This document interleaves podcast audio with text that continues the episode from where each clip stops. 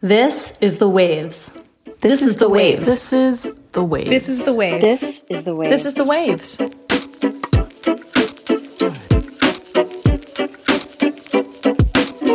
Welcome to The Waves, Slate's podcast about gender, feminism, and potentially banned phrases.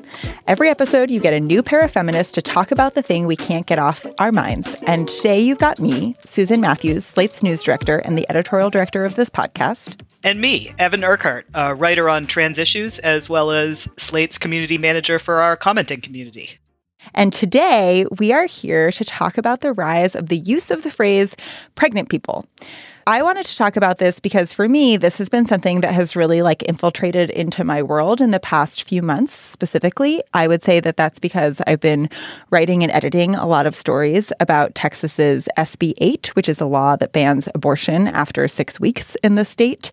And this may be late that this is the main time that I've been thinking about it, but for me, I've definitely done this before, but it's been during the past few months that basically every time that I'm writing or editing, I'm making a choice in thinking about if we're using the phrase pregnant people or pregnant women and why. And so to me, that feels current and new. And as I've started thinking about that, I've kind of looked out into the world and realized that there is an entire conversation happening about this right now. And it really is quite a conversation. And I'm very excited to talk about it because I think that a lot of what I've seen feels really overblown and kind of beyond what the conversation should be for what we're talking about. Um, and if you kind of dig through all that, you can get to a few concerns that are actually really worth talking about and thinking about. So I'm really excited to have this conversation with you, Evan, because I hope that we can kind of talk through what you don't have to pay attention to about this conversation and what you should. But Evan, why did you want to talk about this topic? Well, this is a really personal topic for me because while I've never been pregnant, I am a man with a vagina. I'm a man who went through puberty where I got my period and developed breasts as an adolescent. And I'm a man who has to navigate a healthcare system which ranges from being, you know, unversed in my needs as a trans man to showing active hostility at times. Uh, it really means a lot to be included in this discussion on the waves because while the discussion about trans inclusive language very much about um, trans men and how to include us and when it is and isn't appropriate to include us, uh, as well as also non binary folks. Often we aren't the ones writing the op eds. Uh, we're very rarely interviewed for the news stories, and we're often treated as an afterthought, particularly by people who object to the use of language that includes us. And that is one of the reasons why I'm so excited to be here with you, Evan, talking about this on the waves. And so we're going to get into all of that after the break. Thank you so much for listening. I wanted to take a second and welcome all of our new listeners and our old ones too. We haven't forgotten about you. If you're loving the show and want to hear more, subscribe to our feed. New episodes come out every Thursday morning. While you're there, check out our other episodes too, like last week's episode about who has it worse, the women or the men of succession.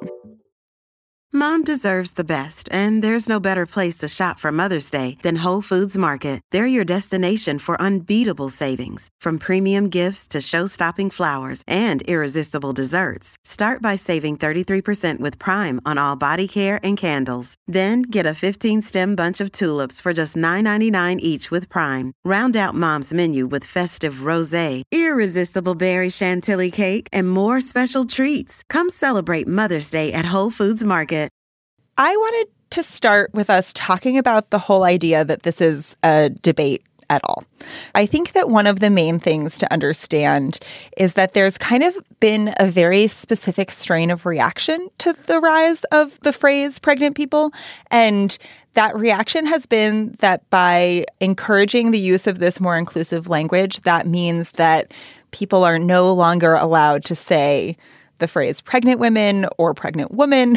if you're a woman and you're pregnant, you're not allowed to self identify that way. And when I started reading about this and like kind of, you know, opening up all these opinion articles that are argu- arguing about this, I pretty quickly came to the conclusion that this is not actually a problem. But Evan, tell me what you think about the idea that this is a debate at all. Yeah, so I mean, I think we really need to dispense with the idea that trans activists or literally anyone else in the world wants women to stop referring to themselves as women. Women should be calling themselves women. They should be calling themselves mothers. They should be using any kind of language that is comfortable for them.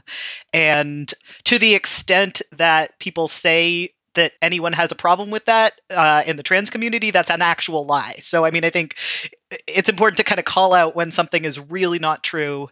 The times when it might be appropriate to use pregnant people is when you are talking about the universe of people who can get pregnant, some of whom are actually men, uh, trans men like me, and some of whom are non binary people who don't identify as men or women. It's so interesting because in the articles that are very much like I'm reclaiming pregnant women or I'm allowed to call myself whatever I want as this, there's a really interesting tension there just about the fact that a lot of these writers are writing from feminist perspectives, but are very much claiming language that defines them by their reproductive potential. And you had kind of mentioned just the weirdness of this fact when we were when we were talking about this episode. I was hoping that you could just say a little bit more about what it feels like for you reading through some of those arguments that are so based on reproductive potential.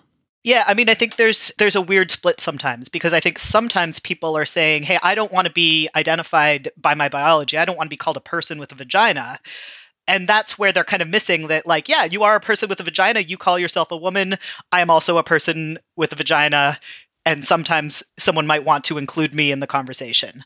But, you know, there's a different strain where it's like, no, what a woman is, is someone who has this biology. What a woman is, is someone who can get pregnant. And there is an ideological position that asserts that a woman's rightful role is in bearing children and then staying at home to care from them, that this all comes from biology, that it is sort of baked into the social order, and that to try and overturn that is very wrong. But I see that as and I think most people see that as completely opposed to feminism, where, you know, a woman is a human being whose role in society is whatever she wants it to be. That shouldn't be constrained based on her sex and whether or not she chooses to have children. She should still have that kind of freedom and autonomy and dignity as an equal human being.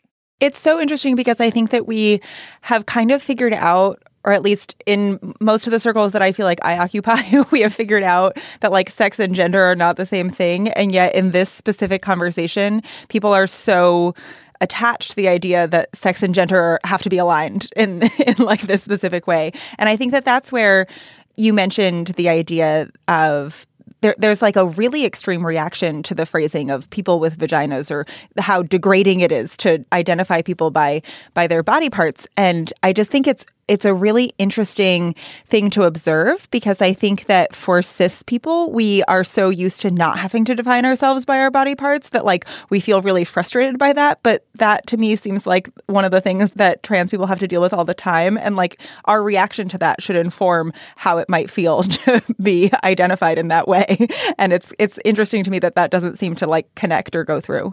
Uh, yeah, I mean, I really think that in theory, uh, the existence of trans men who have some of the same healthcare needs as cis women would seem to really underline the idea that biology isn't destiny, that, you know, that people are kind of free to be who they are, you know, regardless of that. And somehow the conversation gets put in this weird box of being it's anti-feminist to include trans men in certain conversations that you know the fact is we are part of even if it's not a very large part even if i think there are times when it could overshadow the conversation to try and underline that too much. I wanted to kind of back up and talk a little bit about what you just said about where this feeling of being threatened comes from for cis women. I'm a cis woman. I have not had a child. I do understand the initial reaction to feel and to worry and to have some sort of concern about the the idea that if we start saying pregnant people all the time and if we're really universal in the switch to that language that we'll lose the fact that a lot of these laws, a lot of these problems are specifically targeted at women and that there are certain anti-woman elements to them. So I definitely understood the impulse to like have some sort of concern at the top of that transition mattering too much. And I think the reason that I understand that and what I've come to think about it is that everyone who is affected by this conversation is operating from some sort of place of scarcity or from not having their needs being met or from having something about society being antagonistic to what they need. So women who have that reaction are understandably having that reaction because this conversation is happening within the context of us watching the world try to roll back reproductive healthcare access. And reproductive healthcare access is obviously extremely important, particularly abortion care access is extremely important to women's ability to fully participate in society. And so to me, when I started thinking about this and I started worrying and trying to see the side of if we just talk about pregnant people, are we fully grasping the harms to to women? I can understand where that fear comes from, and I think it's basically from the the fact that as a woman, as a cis woman, my reproductive potential has always been something that I felt I needed to worry about. Has always been something that I felt will eventually affect my life in some sort of negative way. So I think that it's at least we can be generous enough to say that it's understandable that people sort of have this reaction. It I think the question then becomes how they act on the reaction. Yeah, I think it does make sense. I mean, you know, again, I do kind of want to separate a couple of different impulses. One of which is, you know, going back to this idea that like trans women are trying to take away something from cis women, which is a very paranoid, almost conspiratorial idea. It has nothing to do with this language or where it came from or what its purpose is.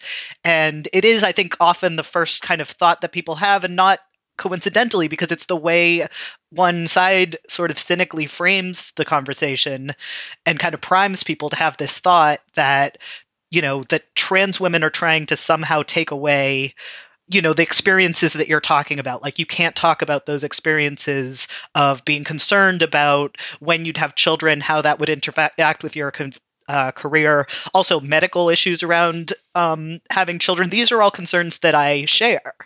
And so the other side of this is people who want to force me to say that i'm a woman in order to have a part of that conversation. And I mean, you can kind of see me on this video. It's it's not something that most people are treating me as or are seeing me as, but it is very real in my, you know, my former life that I had these same concerns around you know, reproductive health, reproductive rights, the possibility of becoming pregnant. It's sort of not really likely nowadays, but, you know, certainly when I was younger, it was, you know, a fear that I shared. And so I want there to be language that allows me to be part of that conversation and emphasize things that we share without me having to say I also share womanhood with you. Can you back up for just a second? Because you made a point that I want to make sure that our listeners really understand, which is that I think that there's like a sphere in which this conversation is happening amongst reasonable people, and then there's a sphere in which this conversation is happening amongst unreasonable people. And a lot of the unreasonable conversation is very much unfolding. I think it started like several years ago in the UK, and there's this whole strain of the British TERF w- world that is my understanding of it is that it's very unique to to the UK, but I'm curious if you could just kind of like lay out the the situation there and why it's so different there, and and and if you agree with me that like some of those strains of thought are definitely popping up in U.S. based media now that we're talking about this a little bit more. Yeah, definitely. So being someone who follows these issues and sometimes writes and reports on these issues, um, I've been aware for several years that online people who are who make a, a career of of very angrily talking about you know transphobic points online seized on this idea of pregnant people and gender neutral language. And it did start in the UK. I think there was a pamphlet or guidelines that went out around a healthcare context that was trying to include trans men. And they made it into something that it completely wasn't, which was, you know, trans women are trying to take away the word woman from us. And the thing that was so bizarre to me watching this play out when it was on the early, you know, online phase was that it was sort of corrected. It was, you know, made clear that this was about including trans men, and then the sort of online transphobic activists didn't in any way change what they were saying or adjust. You know, a lot of the op-eds there'll be kind of a line about, oh, maybe trans men inclusion is a thing, but that can't possibly be important. And then they'll just kind of stay on this idea that they're trying to take away the word woman and they're trying to erase womanhood and, you know, this kind of rolling downhill with transphobia goes on without interruption.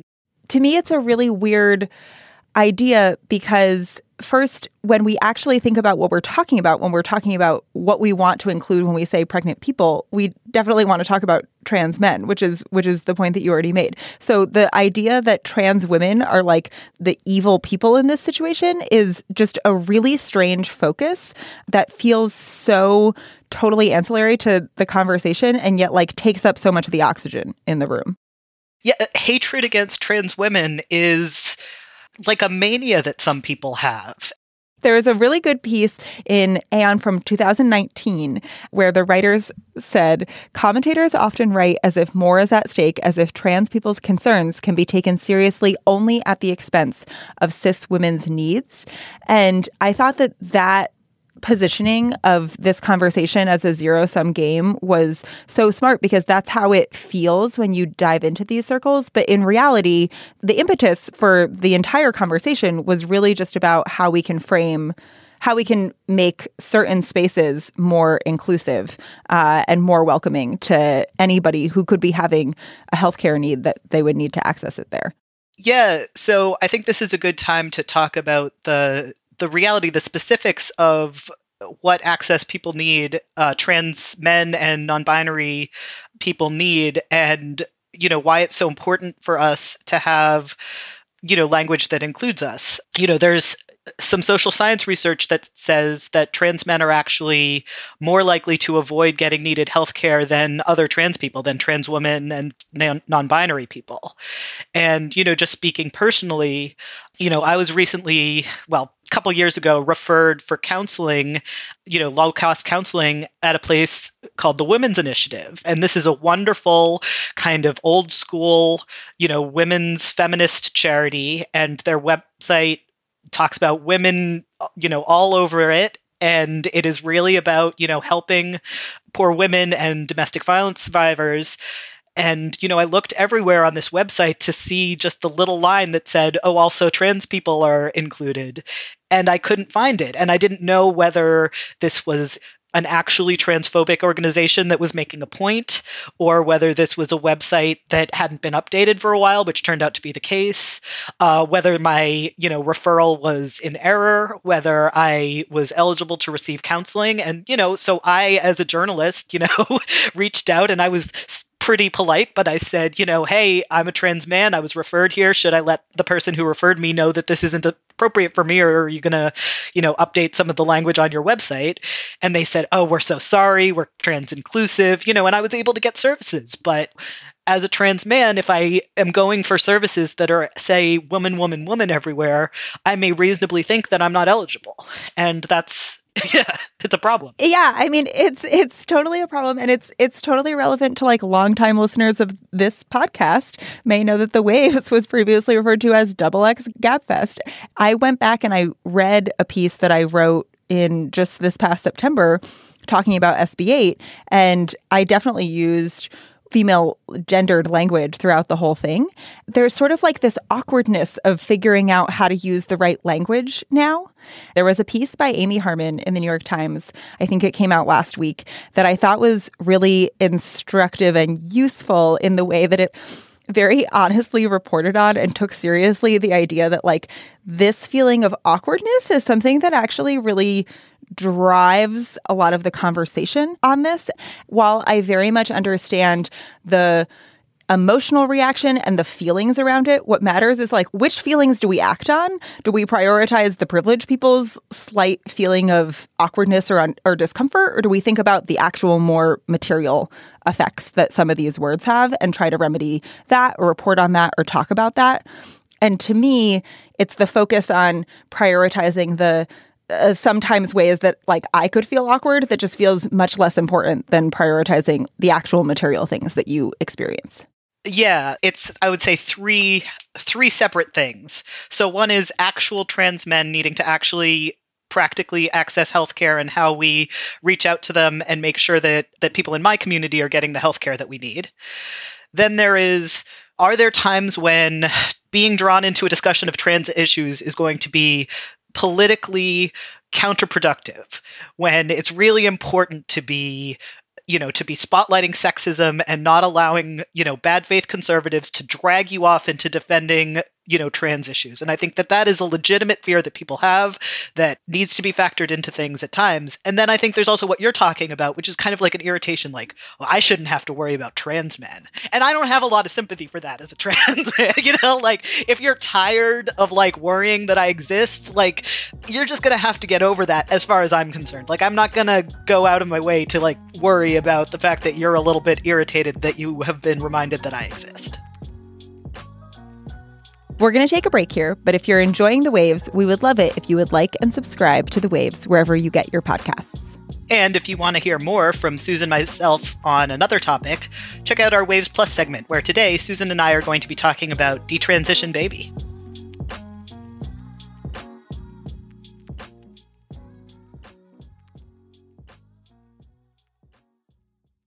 Another day is here, and you're ready for it. What to wear? Check. Breakfast, lunch, and dinner? Check. Planning for what's next and how to save for it? That's where Bank of America can help. For your financial to-dos, Bank of America has experts ready to help get you closer to your goals. Get started at one of our local financial centers or 24-7 in our mobile banking app. Find a location near you at bankofamerica.com slash talk to us. What would you like the power to do? Mobile banking requires downloading the app and is only available for select devices. Message and data rates may apply. Bank of America and a member FDIC. If you're struggling to lose weight, you've probably heard about weight loss medications like Wegovy or Zepbound, and you might be wondering if they're right for you. Meet PlushCare, a leading telehealth provider with doctors who are there for you day and night to partner with you in your weight loss journey. If you qualify, they can safely prescribe you medication from the comfort of your own home. To get started, visit plushcare.com slash weight loss. That's plushcare.com slash weight loss. Plushcare.com slash weight loss. Welcome back to the Waves. So, we've talked a little bit about what this debate isn't about who isn't the driving force in this conversation. And I wanted to spend some time talking about what is at stake and what the best practices are for this and just kind of help people sort through what they should do about this practically with their language. One of the things that I've always been interested in is the fact that women writ large are an oppressed group, I think, but they're not a minority. And so they don't get a lot of legal protections in the law. And I think that that's really relevant when you think about some of the things that we're thinking about with regard to abortion access and what's happening at the Supreme Court right now. I called up a, a law professor at Georgetown and I talked to her about, you know, the fact that right now she she had just recently finished a law review article that was specifically for an issue that took on women's rights. And she had used the phrasing of pregnant women and gendered language throughout the whole piece. But she also realized really early on that she could just kind of put in a footnote to just say, women are not the only people who can become pregnant. And this is just to acknowledge that. I thought that that was a smart way to handle it, but I was curious to hear what you thought about if that is sufficient and what the right way is to to use pregnant people versus women. Yeah, so I think we talked a lot in the earlier segment about a time when it is really important, which is if you're in healthcare materials that are outreach to the public and you want to make sure that, you know, trans men know that they would also be welcome.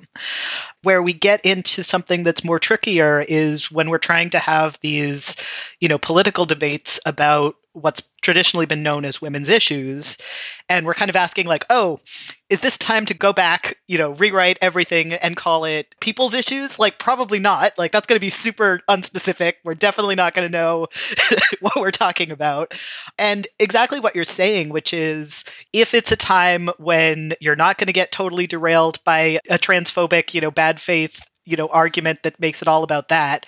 Just putting in like one sentence in the article that just acknowledges like oh also other people and then you know keep it mostly with the language that people are comfortable with because you know we're trying to make points and sometimes for clarity you don't want to you know go into a big digression about you know trans men get pregnant too Yeah.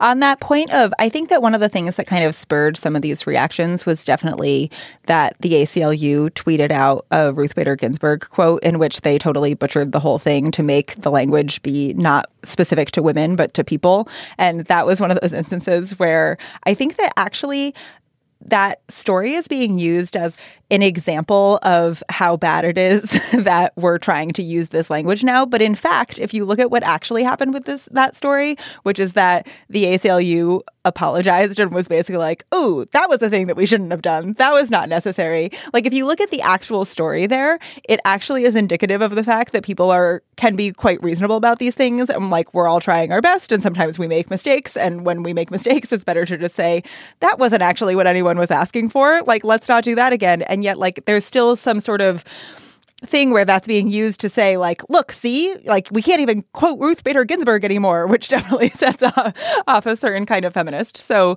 i'm glad that you mentioned that idea of like do we go back and say that women's issues are, are people's issues I, and i think that once again like nobody reasonable is asking us to do that. It's just that there are definitely certain things that signal, you know, particularly in the healthcare context, which is an extremely practical area that, like, yes, you can receive care here as well. But in the legal sphere and in the political sphere, this is one thing that I wanted to talk about because it, in some ways, what we've done and what's happening right now is that in some ways, like, even just saying the phrase pregnant people is a signal to I don't even know if you would say that it's half the population who would kind of know what that's indicating. But when we're having conversations within the realm and the idea that men in, in Texas want to take away women the, the right to get an abortion after six weeks and are are basically talking about it and don't even know the specifics of when somebody would know that they were pregnant and like are saying, oh, six weeks is is totally long enough for everyone to get their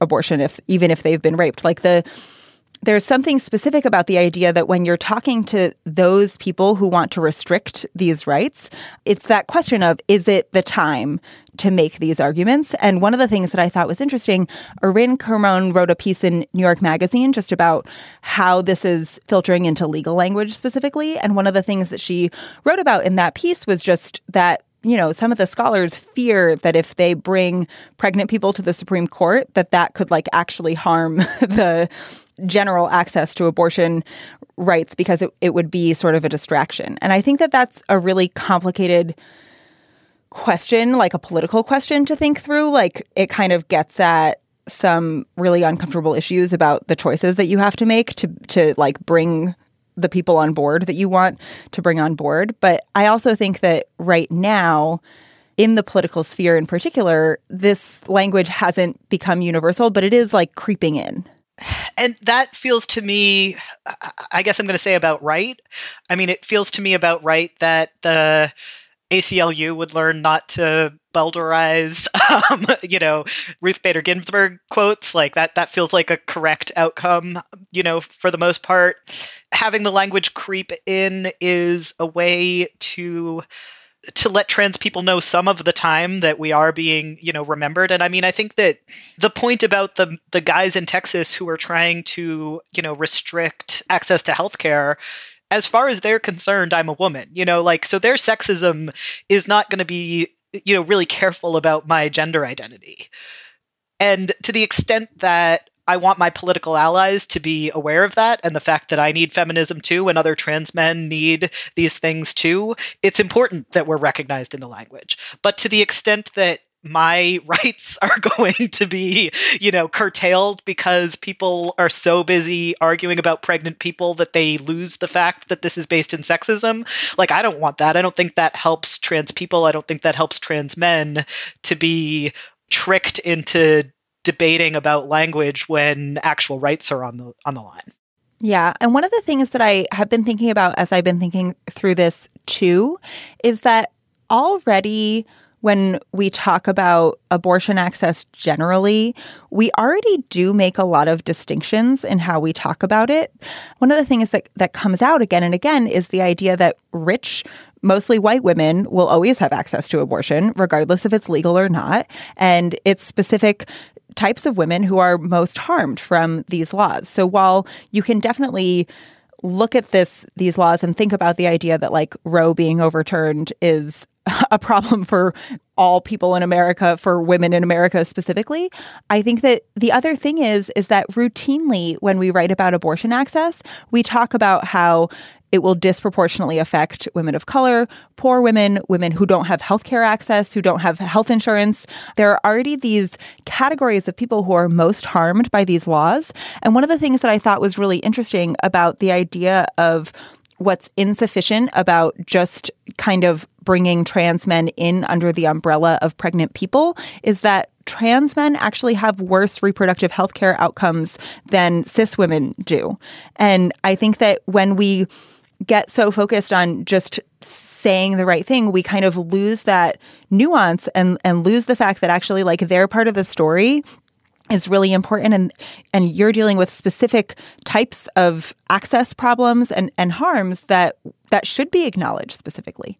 Yeah, I mean, I think it's a great direction. It's a great direction to look at where we go in acknowledging that poor women and women of color are among the people who are the most impacted when their legal access to abortion is curtailed. So, another group of poor people are trans people trans people face a lot of homelessness, they face a lot of violence, they face a lot of unemployment, they have a lack of family support. So another, you know, individual who might have a particularly difficult time accessing an abortion if it's made much more difficult, you know, if he has to drive across state lines, if he has to get to a hospital that has admitting privileges, whatever that, that you know, the weird restrictions are, um, is a is a trans man, and it's not that that should be the first thing we're talking about, but the language that's used to acknowledge that some people have particular struggles can be kind of extended to trans men are also one of these groups that has particular struggles with healthcare access, appropriate healthcare, providers that are competent with, you know, our specific needs, etc. To me, one of the things that came through that felt particularly icky was the idea that trans men are such a small number of the population and then trans men who will get pregnant are an even smaller number of the population and so because it's just such a small number of people we can just ignore it. The cumulative weight of the woman's side kind of outweighs the the trans man side. And that to me just feels so the opposite of the point of what feminism is trying to to do. And i just felt like in particular, if you think about the actual size of the harm that they're experiencing when they're not able to access the healthcare in the same way, that that we shouldn't be doing this based on like some sort of cumulative amount, but it feels like when we try to minimize the size of the population that could be dealing with this, that just like gets us really far off base. Yeah, I mean, when you talk about health issues in general, you know, at any given time, the number of people who are experiencing a particular health problem is going to be a very small percentage of the total population. You know, trans men are, there's a lot fewer of us than there are cis women, but we're not, you know, such a small number that an abortion clinic is never going to have a trans man come through the door. It's, you know, it's going to happen. It's, it's not like this, this freak occurrence. And, you know, while I think there is room for talking about, you know, proportionally how much of our attention should be on this versus the other thing, I also think that that the zero sum game is really just it's a red herring. Like there's no reason that trans men shouldn't be able to come along and be you know be helped be part of the conversation be included be given healthcare like we're not we're not taking something away from from anyone else I was wondering, Evan, if you had any suggestions for our listeners who are thinking, when do I start using this in my language? Like, what should I do? Like, do you have any tips or ideas of what you would like to hear from people who are just starting to think about this? Yeah, so I mean, the least interesting part of this to me is when trans acceptance is used sort of as a social signifier or people are playing games of gotcha with like oh you're transphobic because you didn't say it this way or whatever. You know i think if someone wants to occasionally make a rhetorical you know nod to the fact that you know trans men and non-binary people um, who get pregnant exist. Um, when they are talking about the universe of all people who get pregnant then it's great if they say pregnant people. You know they could say pregnant women oh and also trans men and non-binary people. Like whatever they're comfortable with however they're comfortable with kind of nodding to that is great. But i don't want it to sound as if well if you don't do it you're bad or if you don't do it in this situation you're bad because people are learning and it's more about trying to grow together and figure out how to use the language in a way that helps all of us talk about our common needs than it is about, you know, kind of catch people out. Yeah, I think that that's a really great point. This language isn't even necessarily the greatest need that trans people are are encountering right now. Uh, yes, absolutely. So, I mean, when I think about trans activists, I think about a formerly homeless black trans woman in Boston who is raising funds to provide homeless trans people in her city with a shelter and get them off the street. It's not trans activists who are leading the charge for language policing it's much more about which of the issues get picked up, what people click on, what people are, you know, interacting with. You know, if trans activists had our way, we would be talking all the time about homelessness, about violence, about unemployment, about really direct discrimination in finding a job or getting housing, and not about when people are saying pregnant people or not. Like that is kind of like a thousandth on the list. And so, you know, there's sometimes a perception that what trans activism is is these silly language struggles, and I don't see it from my perspective that way at all. I think the silly language struggles are what the mainstream wants to talk about, and the real issues are what trans activists are really trying and often failing to get up onto the fore. Before we head out, we wanted to give some recommendations. Evan, what are you loving right now? My main entertainment is video games. Uh, so if there are gamers out there, I wrote a couple weeks ago about a video game called Inscryption. It's I N S C R Y P T I O N.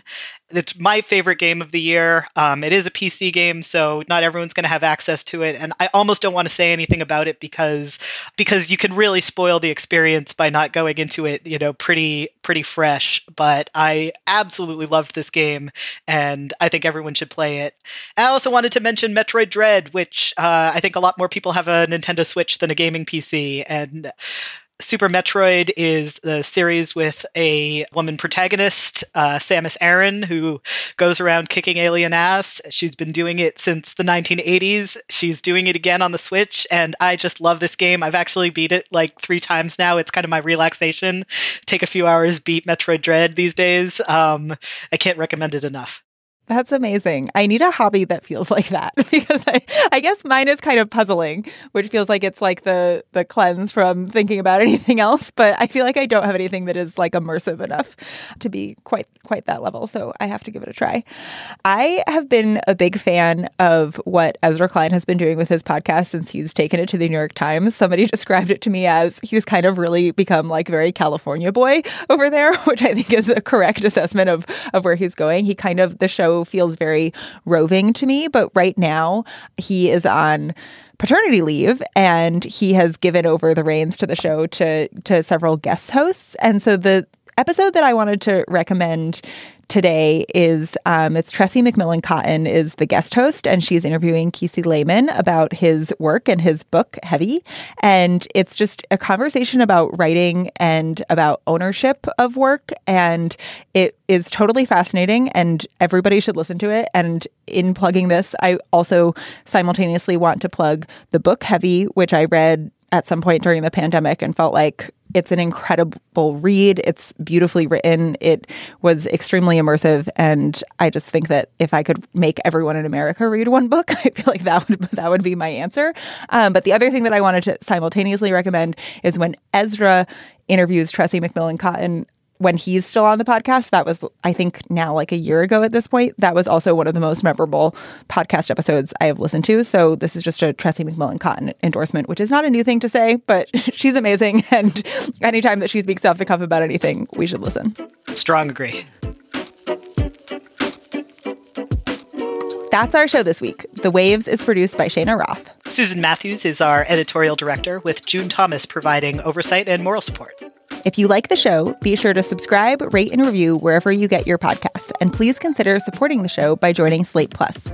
Members get benefits like zero ads on any Slate podcast and bonus content of shows like this one. It's only $1 for the first month. To learn more, go to slate.com slash the waves plus. We'd also love to hear from you. Email us at thewaves at slate.com. The Waves will be back next week. Different hosts, different topic, same time and place.